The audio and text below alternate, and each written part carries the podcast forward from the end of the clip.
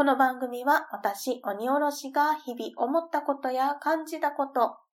きなものの話をボイスブログとして記録することを目的に、また少しでもお話上手になりたいなというささやかな野望を抱きながら、ゆるっとおしゃべりするポッドキャストです。改めまして、鬼おろしです。お弁当の蓋始まります。皆様いかがお過ごしでしょうか？そして本日お誕生日の方、おめでとうございます。新しい一年になりますように願っております。今回もですね、前回に引き続きまして、ハッシュタグ大運動会を開催していきたいと思います。ぜひですね、今回から聞いていただいた方はですね、前回のハッシュタグ大運動会や、その他の通常回もですね、お聞きいただけますと嬉しいです。では、今回もゆるとゆるとお付き合いいただけますと幸いです。2021年2月24日にいただきました分からのご紹介です。ぬぬさんからいただきました。え、またまたですね、ぬぬさん、たくさん、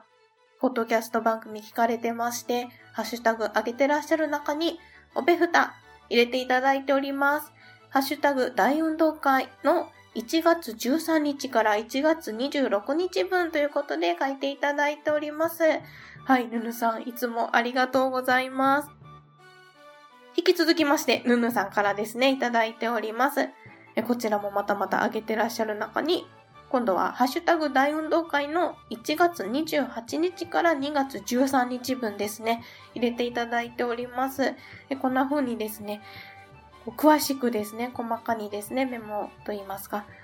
ツイートいただきまして、本当にありがとうございます。で、また2日続けて聞いていただいたというところで、本当に嬉しいです。ありがとうございます。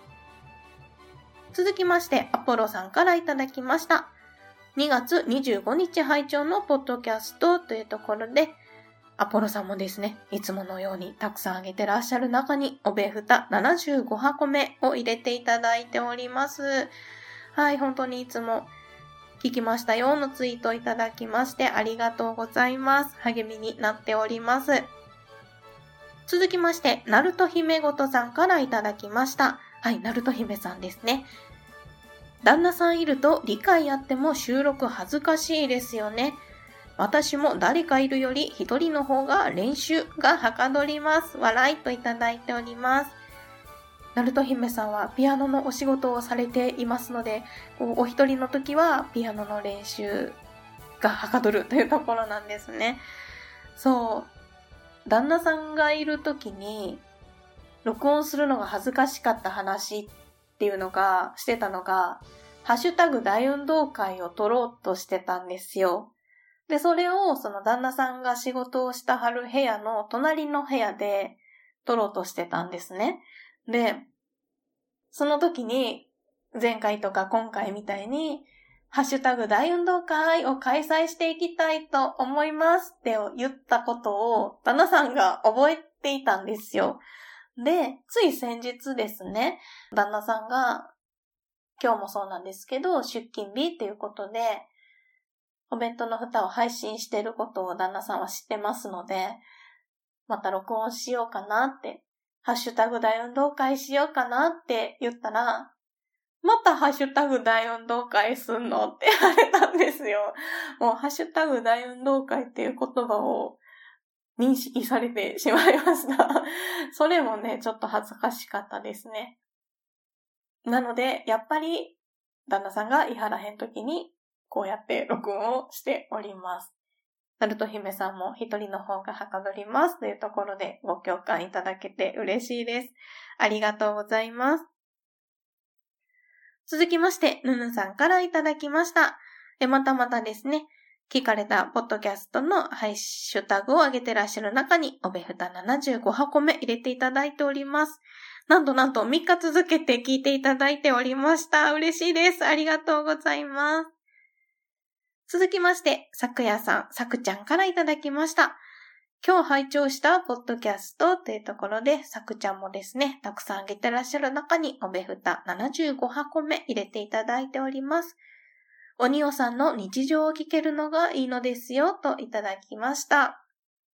うん、こんなお話ばっかりで大丈夫かなっていうことを言っていたんだと思うんですけど、それに対して、日常を聞けるのがいいんですよ、というふうに言っていただきまして、ほっといたしました。楽しんでいただけたとしたら幸いでございます。これからもですね、変わらずゆるとゆると配信していけたらなと思いますので、楽しんでいただければなと思います。はい、さくちゃんいつもメッセージありがとうございます。続きまして、あやほちゃんからいただきました。今日聞いたポッドキャスト1というところで、またまたですね、たくさんハッシュタグ上げてらっしゃる中におべふた入れていただいております。はい、あやほちゃんいつも本当にありがとうございます。続きまして、アポロさんからいただきました。3月3日拝聴のポッドキャストというところで、いつものようにたくさんあげてらっしゃる中におべふた76箱目入れていただきました。本当にこの聞きましたっていうのがね、励みになっております。アポロさん、いつもありがとうございます。続きまして、りょうさんからいただきました。ジャブタボリューム27私に紹介させてくださいのコーナーで、おべふたをかわいいかわいいとメロメロな感じでベタもめだったのが面白かった。かなりすっぱりと切り替えて次のコーナーに行ったのがまた面白かった。あの CM は私も好きだなといただいております。はい、りょうさんありがとうございます。ジャブッターはジャブジャブラジオのハッシュタグですね。そちらのボリューム27を聞かれた時に、おべふたのね、ことを紹介してもらってたんですよ。サッパちゃんがですね、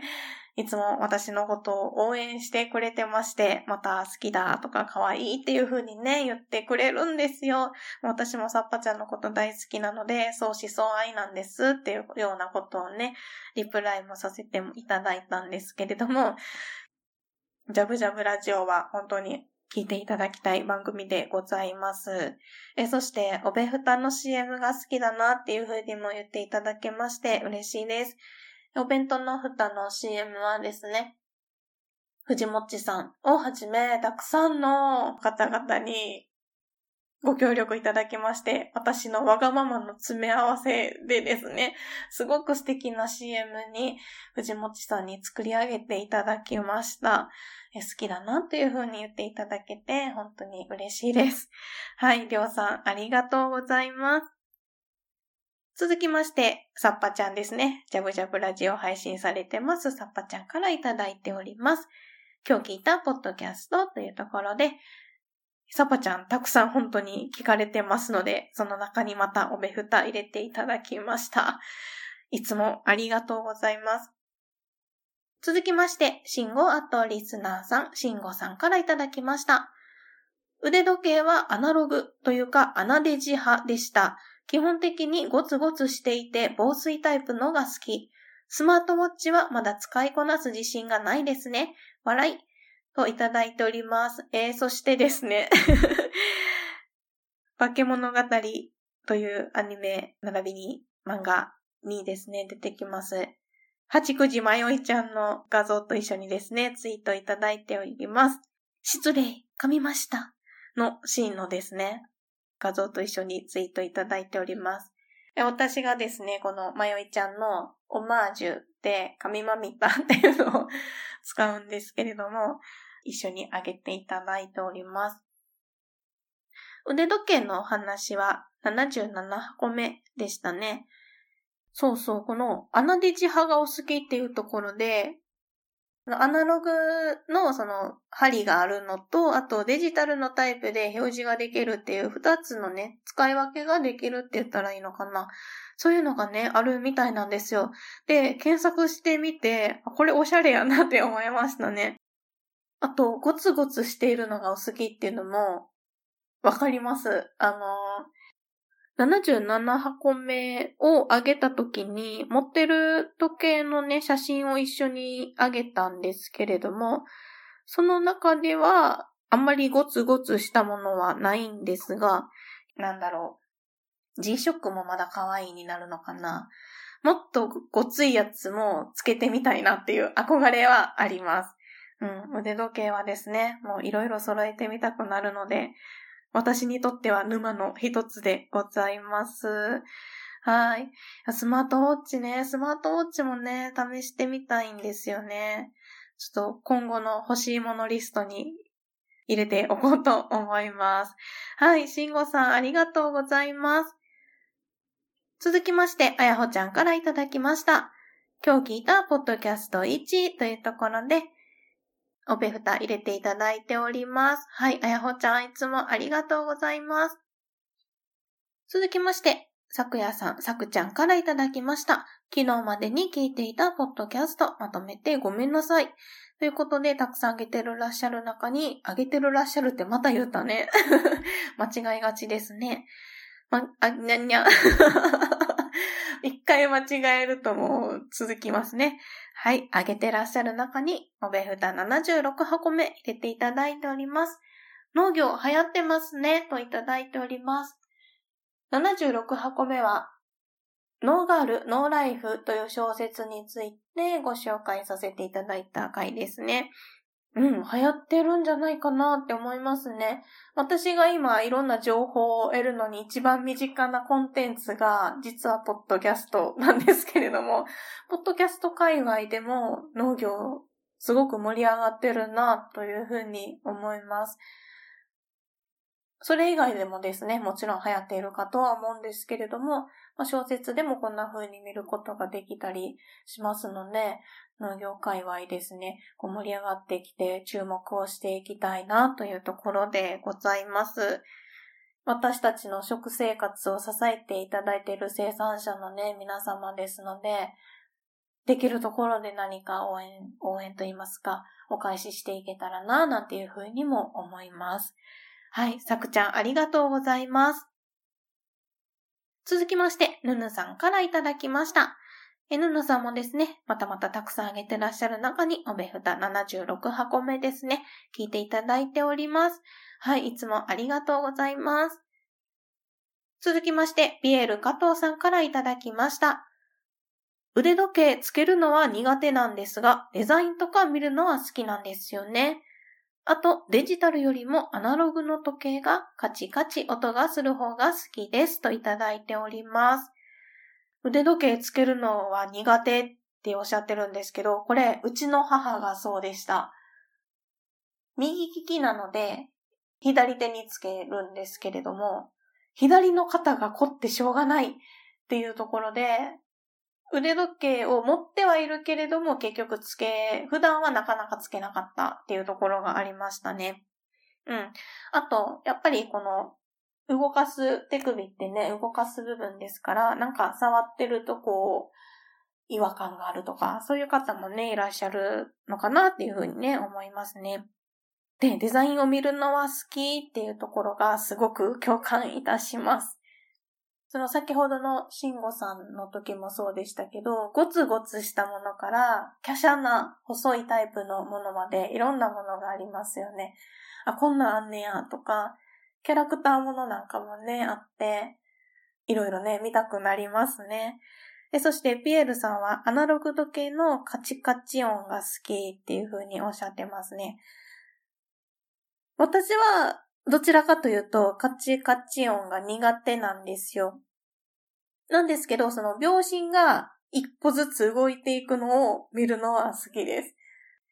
やっぱりね、アナログ時計のその時が進んでいく感じをこう、じっと見られるところが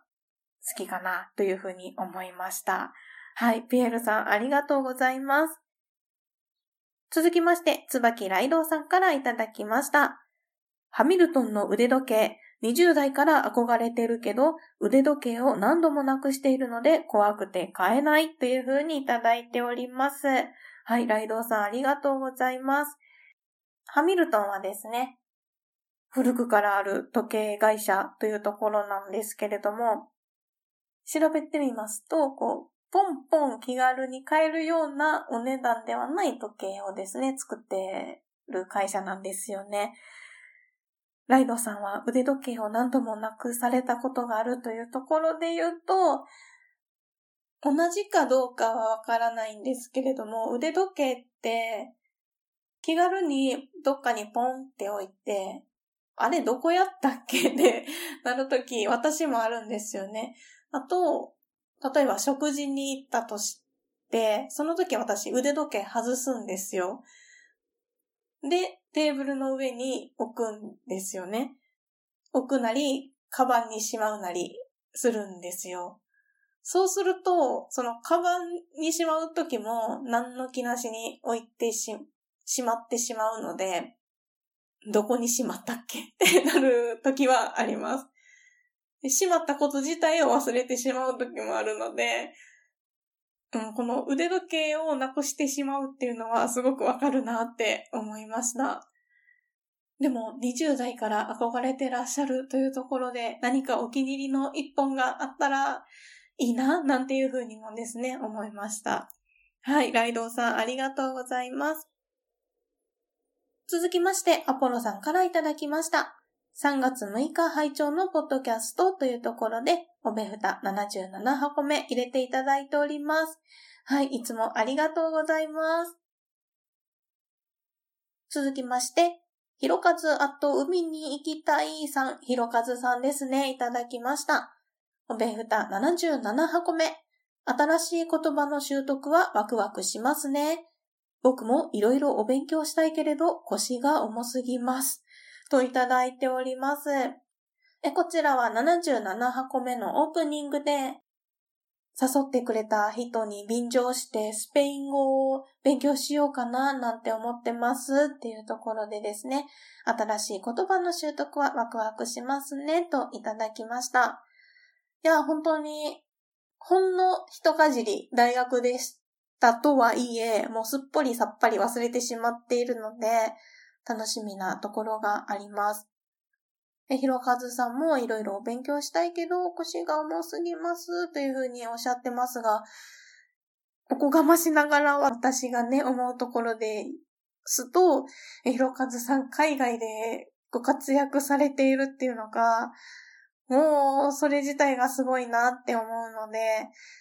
私もですね、この今やろうって思った、始めてみようって思った気持ちは忘れないように、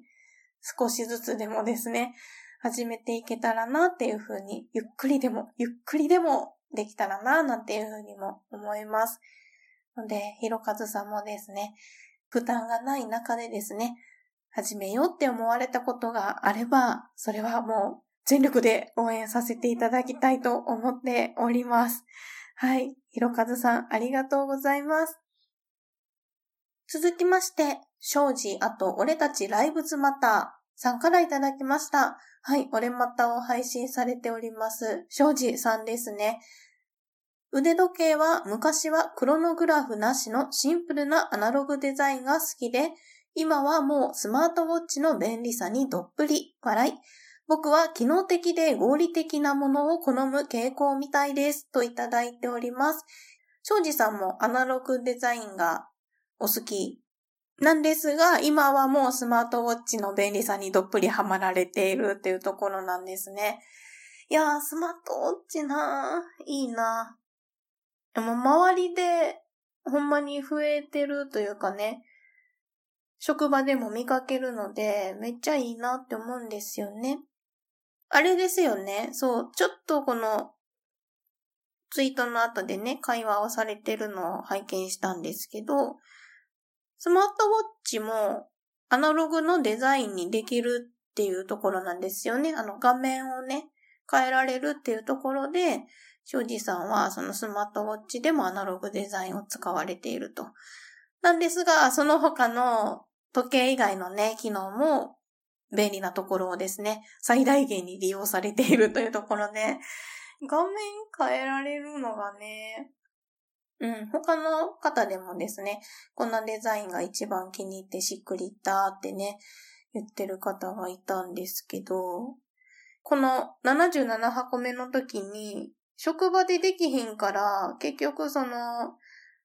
使い切られへんのかなっていうのがあって、躊躇してるっていうことをね、言ってたんですけど、まあ仕事終わってからまたつけたらいい話ですもんね。言ったらね。いや、気になりますね。機能的で合理的なものを好む傾向というふうにご自身のことを分析されていますが、あ、でもそれで言ったら私はどうなんだろう。小説は紙のものが好きなんですけど、最近漫画はスマートフォンで読んでるんですよね。その違いは何かなっていうのも思ったりしますね。あと、もうクレジットカードを圧倒的に使ってますよね。あと、今 iPhone 6S なので、iPhone 6S は Suica とか入れられないんですよ。なんですけど、今度変えようと思ってるので、そしたら結局スマートフォンに Suica も入れちゃうのかなとか思いますね。そうですね、その合理さとかっていうのは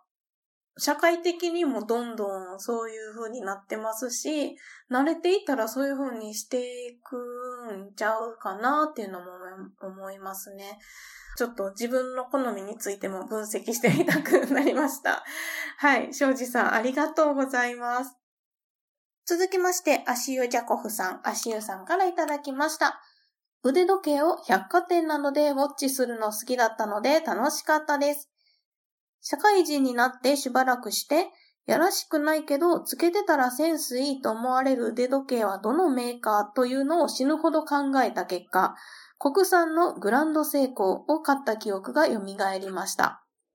大体僕の世代はオメガが多い。というふうにいただきました。足湯さんのコメントがおしゃれ。百貨店でウォッチって結構ハードル高くないですか？そんなことないんかな？私がチキンなだけかしら。でも、そういうメーカーといいますか、ブランドものをこう見るのって、経験値として、買う、買わないはまた別の話としても、どんなものがあるのかっていうのを、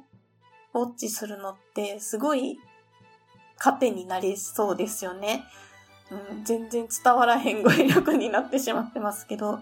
そのいいものを見るっていうのって、